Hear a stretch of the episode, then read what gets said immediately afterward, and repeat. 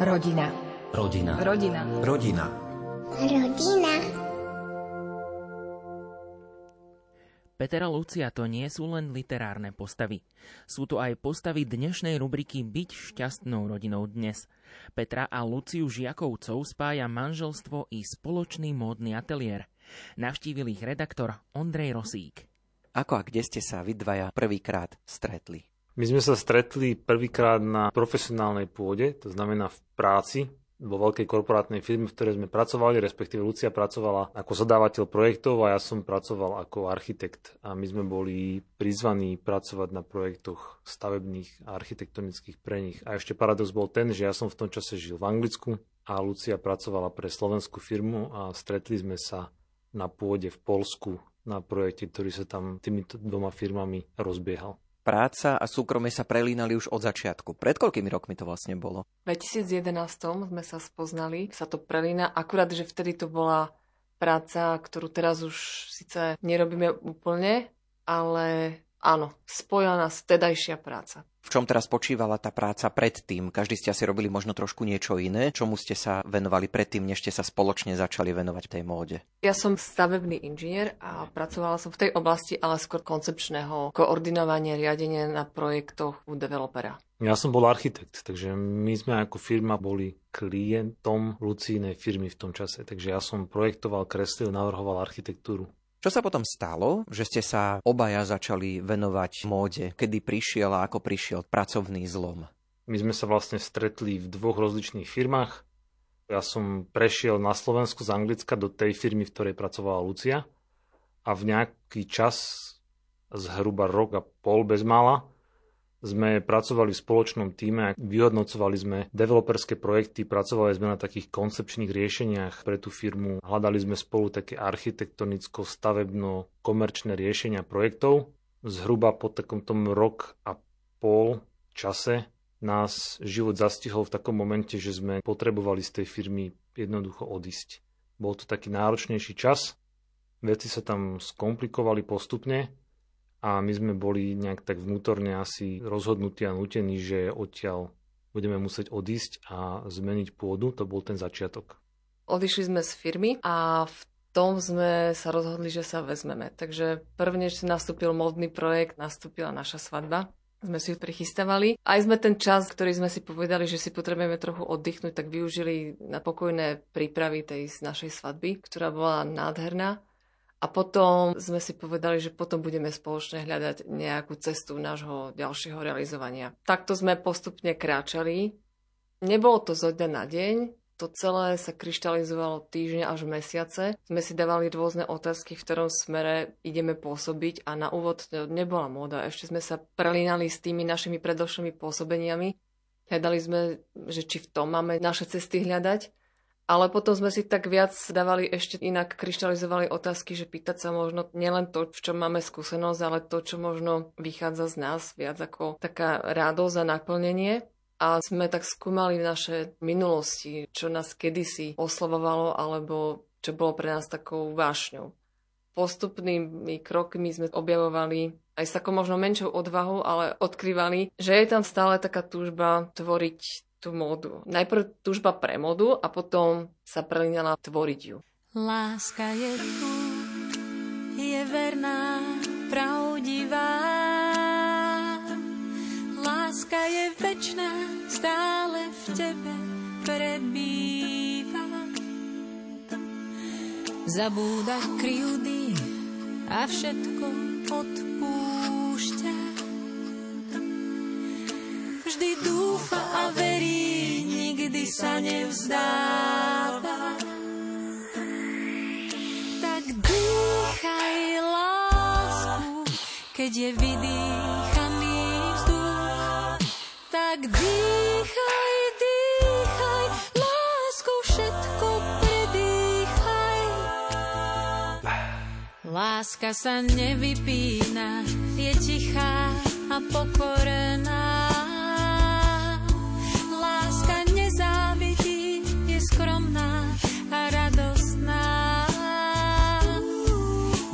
Hádže kameňom, aj keď je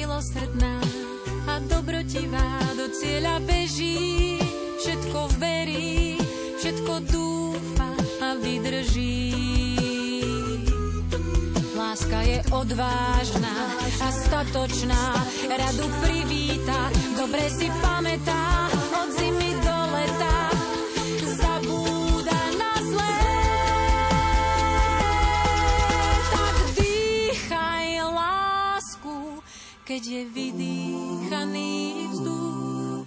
Tak dýchaj, dýchaj, láskou všetko predýchaj. Tak dýchaj lásku, keď je vydýchaný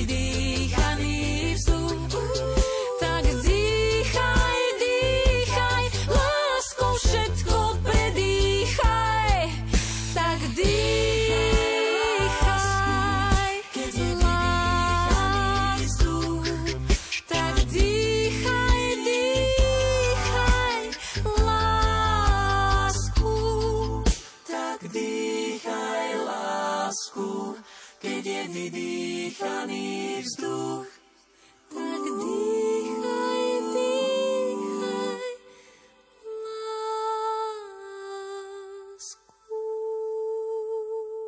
Dokážete oddeliť prácu od rodinného života? Je vôbec potrebné to vo vašom prípade nejako oddeľovať? Ešte pred nahrávaním som sa dozvedel, že v týchto priestoroch, kde sa teraz nachádzame, ste aj bývali alebo blízko týchto priestorov, čiže asi sa to úplne oddeliť nedalo. Ale ako je to u vás? Darí sa vám oddeliť tú prácu od rodiny? Ono sa to fyzicky oddeliť dá, fyzické oddelenie tohto celého je relatívne jednoduché. My sme žili v priestoroch, kde bol ateliér, takže bol ateliér oddelený v jednej izbe. Už predtým, ešte keď sme začínali ateliér, sme to mali ešte viacej akoby v tom priestore, v ktorom sme žili a sme doslova skladali nábytok, na ktorom sme žili a spali a rozkladali ateliér a zase na noc naopak. Na víkend sme to pekne celé poupratovali, povysávali, zabalili stroje, odložili, zastavili.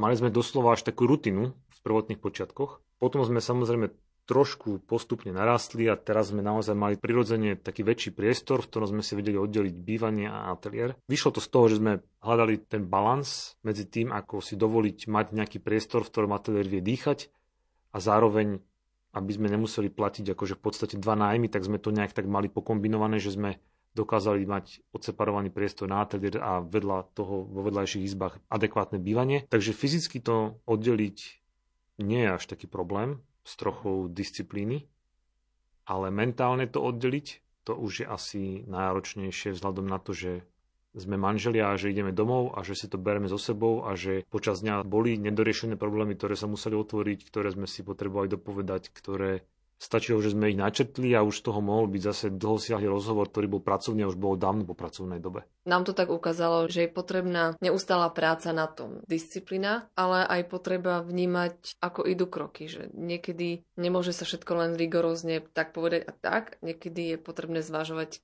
kedy je potrebné urobiť aj inak ten zásah. Nemyslím zásah, ale inokedy o tom povedať, porozprávať sa, keď nemal byť pôvodne že na to priestor stanovený. A je pravda, že je to popredkávané že náš život je popredkávaný touto prácou. Myslím si, že to nie je ani zlé, pretože obidvaja to robíme radi. Ťažšie je vtedy, keď sa riešia skôr možno také existenčné veci, otázky a rozhodnutia, vtedy je to také náročnejšie, ale za iných okolností je to niečo, čo stále vieme nachádzať spoločné veci. Samozrejme aj nie spoločné, lebo sa aj v niektorých veciach rozlišujeme. Na niektoré veci máme aj iné pohľady, ale je to pekné, keď sme aj niekde vo voľnom čase a vedieť si povedať o tomto niečo, je to pekné. Hovorím, frustračné je skôr to vtedy, ak to už je hranica tých skôr realit života. A toto je potom také náročnejšie. Ale asi je to súčasť toho a súčasť učenia sa budovať postupne aj to vzájomné porozumenie. Čo spoločné dovolenky? Ste tu teda sami, to znamená, že asi sú také obdobie, kedy to tu proste zavriete a idete si asi sami niekam oddychnúť na nejaký čas. To áno,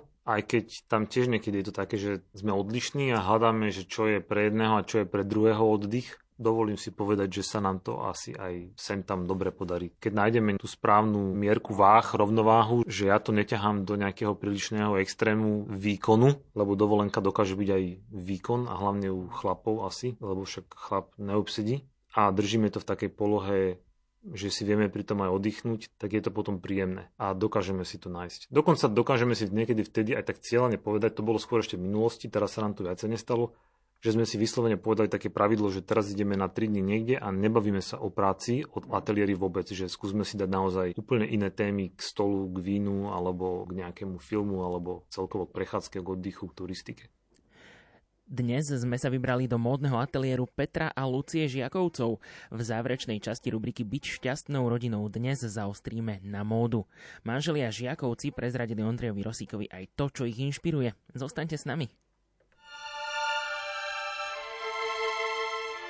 Tohtoročné rozhlasové duchovné cvičenia bude viesť človek, ktorý spolu s nami stál na ich začiatku pred 15 rokmi – Páter Michal Zamkovský, redemptorista, misionár milosrdenstva.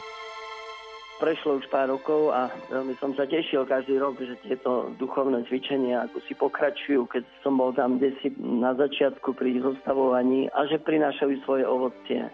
Tak ma trochu aj prekvapila táto ponuka, ale vnímal som ju ako takú výzvu od Boha. Po mnohých rokoch sa tak nejako prihovoriť a možno zdieľať s tým, čo sám prežívam. Buďte pritom aj vy od 30. marca do 1. apríla prostredníctvom nášho vysielania.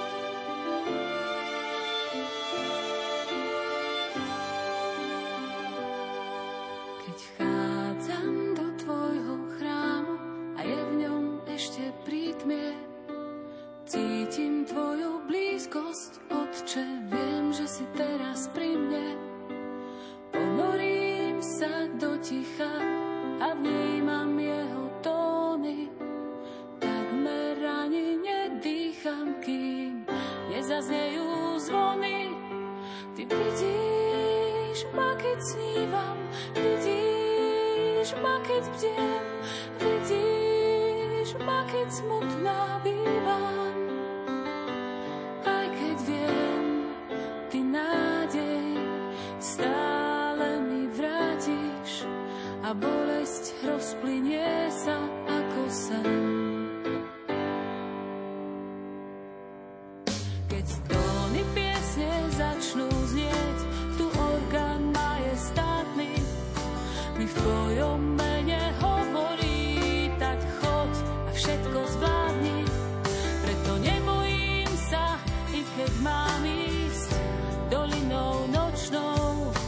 the.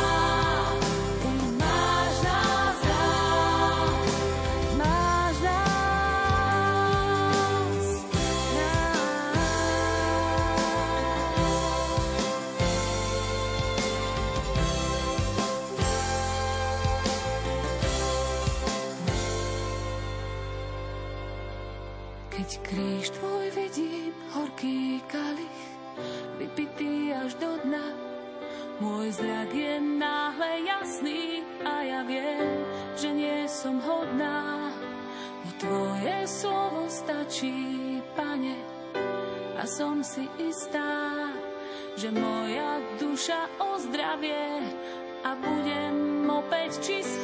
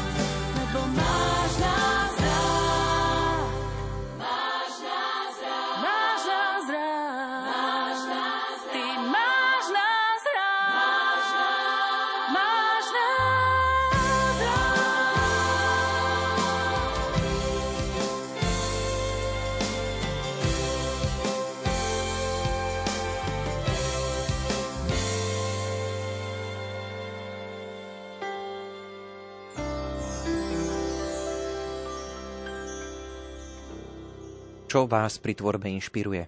Inšpirácia je skoro všade, alebo všetko. Pre mňa aspoň. Primárne je to pre mňa tá ženskosť, tá krása. Áno, je to relatívny pojem. Svojím spôsobom pre každého môže byť krásne niečo iné. Ale ja myslím krásu ako krásu, nie ako nejaké ultimátum a nie ako nejaký merateľný subjekt, ale ako krásu, ako je krásny boh, ako je krásna žena, hľadať krásu a to celé je tá krása aj v tom, nazvem to remeslo, prevedenia tých strihov a tej tvorivosti. A napríklad sú určité princípy, ktoré fungujú ale pre mňa je aj krása narúšať ten princíp a vyskúšať niečo nové, že či to bude fungovať. Vyskúšať niečo, čo je neočakávané.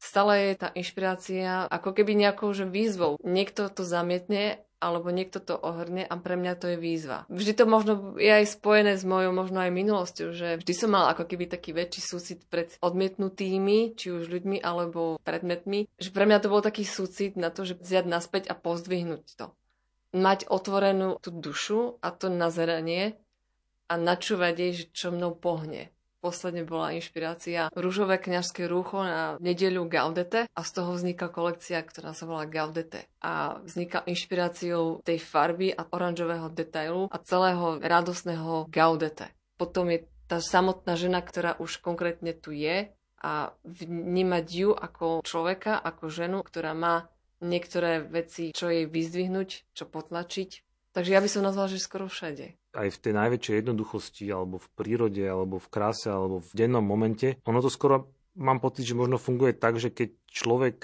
sa otvorí tomu momentu, že potrebuje načerpať nejakú inšpiráciu, ako keby potreboval nejakú odpoveď nájsť. Keď si vedome pripustí, alebo povedzme, že premodlí, alebo sa otvorí tomu v nejakej forme prijatia alebo modlitby, tak to nejak tak naskáče na palubu k nemu postupne. Príde nejaký moment. On sa možno aj prelína ten moment s tým, že keď sa otvoríme my sami, naše vnútro tomu, že chceme konať to, čo je v nás tu krásne, tak sa to nejak spojí s tým, čo vidíme a s tou inšpiráciou a potom už to chceme zo seba dostať von v nejakej kreácii. A my to v tomto momente dávame von cez tú módu. To znamená, že keď príde nejaký moment, ktorý nás osloví, buď nejaký všedný denný moment alebo nejaký väčší zážitok, automaticky siahame asi po tom vyjadrovacom prostriedku, ktorým pre nás teraz je tá móda. Čo sa nevylučuje s tým, že jedného dňa nebudeme kresliť alebo malovať, keď budeme chcieť dostať do seba krásu, ktorá nám bola ukázaná, ktorú chceme zjaviť alebo zachovať na vonok. Dá sa hovoriť o tom, že váš ateliér je vlastne zároveň butikom? Je to správne označenie, ak by sme tvrdili, že môžu k vám ľudia prísť tak povediať ako do butiku? Je aj nie je. Nemáme tie veci vyrobené vo viacerých konfekciách, je to len zo pár. Pôvodne možno naša vízia bola mať taký smer. Hľadáme si vlastne svoju cestu a aj mnohé limity nás vlastne oklieštili. Za posledné roky naša tvorba prevažne na mieru. Väčšinou raz za rok nejakú kolekciu sa nám podarí vytvoriť, z ktorej sa potom odrazíme, plus minus. Sú to teda modely z kolekcie, tie sú prevažne tak 36-38. A potom je to o tom, že väčšinou, keď klientka príde, je to už prispôsobené na jej miery, keďže veľa z nás žien máme nie konfekčnosť, ktorej všetky miery sedia. Pre 80% to išlo, že inšpirovali sme sa tým modelom a aj tak bolo potrebné urobiť nejakú zmenu, niekde popustiť, niekde ubrať nie je to ten butik, v ktorom sa dá kúpiť každá veľkosť. Je to prevažne teraz ateliérový charakter. Na základe komunikácie, na základe definovania, po prípade, čo sa zvolí, vyhodnotiť, na akú udalosť to žena potrebuje. Väčšinou aj to tak posledne bolo. A z daných kritérií sme už vychádzali, ak je to nejaký reprezentatívny charakter, tak sme vychádzali, čo sa k tomu najviac hodí a akým smerom pôjdeme, do akých materiálov, akých farieb, akého strihu. Tak je to taký skôr ateliérový charakter posledne. Je to ateliér, ktorý je ale otvorený tomu, aby ľudia prišli, mohli sa tu rozhľadnúť, mohli si vybrať, aj keď nemáme absolútne kapacitu mať všetko pokryté tak, že si človek vie ako v obchode len zobrať z vešiaka, skúsiť veľkosť a odísť s ňou, toto sa stáva menej, ale tá platforma, že tvoríme a že sa dá sem prísť, tak to sa snažíme tak odkomunikovať navonok, že aby to nevyznevalo navonok, že ľudia nerozumejú, čo vlastne toto je pre koho sa to robí, kto sem chodí, alebo nebodaj si z toho vyvodili nejaký záver, že toto nie je pre nich, alebo toto si nevedia predstaviť, alebo nechcú tam ísť. Radi by sme sa pokúšali o to, aby, ak použijem to slovo butik, to nejak tak fungovalo, že sa tu ľudia cítia príjemne, vedia sa tu pokochať, vedia si tu vybrať, vedia sa tu porozprávať o tom, že čo by chceli, stane sa, že si aj priamo vyberú a keď nie, tak že nájsť nejaké riešenie. Toto ale asi treba ľudí naučiť, že asi na Slovensku nie sme možno zvyknutí na takýto prístup, že asi skôr sú ľudia zvyknutí prísť, niečo si vybrať, kúpiť. Možno, že to viete porovnať so situáciou v zahraničí, že tam ľudia k móde pristupujú trošku inak. Ten formát nie je úplne poznateľný u nás na Slovensku. Neviem, čomu to úplne pripísať, Možno, že sú aj také veci, že ľudia sú možno, že komfortnejší, alebo možno, že lenivejší, ale možno, že skôr, že komfortnejší. Keď prídu niekde, kde ich nikto neotravuje, môžu si vybrať, skúsiť, urobiť si nejaký vlastný názor a potom odísť s nejakou vecou hotovou. Možno to vedia aj lepšie vyhodnotiť, keď si skúšia dve, tri veci a povedia si porovnať, alebo tam sú s niekým, kto im poradí. Ale na takúto konfrontáciu s dizajnérom a s vecami, ktoré sú možno trošku vybočujúce z jednoduchých kreácií, na to možno ľudia ešte nie sú úplne pripravení a neviem, či vôbec chcú potom viesť diskusiu a tým pádom ani neviem, či úplne chcú do toho priestoru takto ľahko vstúpiť, aj keď my by sme sa naozaj chceli veľmi snažiť o to, aby ľudia stratili predispozíciu a aby sa to tak otvorilo také diskusii, aby sa prišlo na to, že práca nás ako dizajnérov je úplne normálna práca, ktorou sa dá nájsť riešenie pre niekoho, kto chce niečo nosiť na sebe, čo mu splní nejaké jeho požiadavky, či už krásy, alebo funkčnosti, pohodlnosti, alebo reprezentatívnosti, že ten dialog sa oplatí viesť. Dnešnú rubriku Byť šťastnou rodinou dnes s manželmi Petrom a Luciou Žiakovcami pripravil redaktor Ondrej Rosík.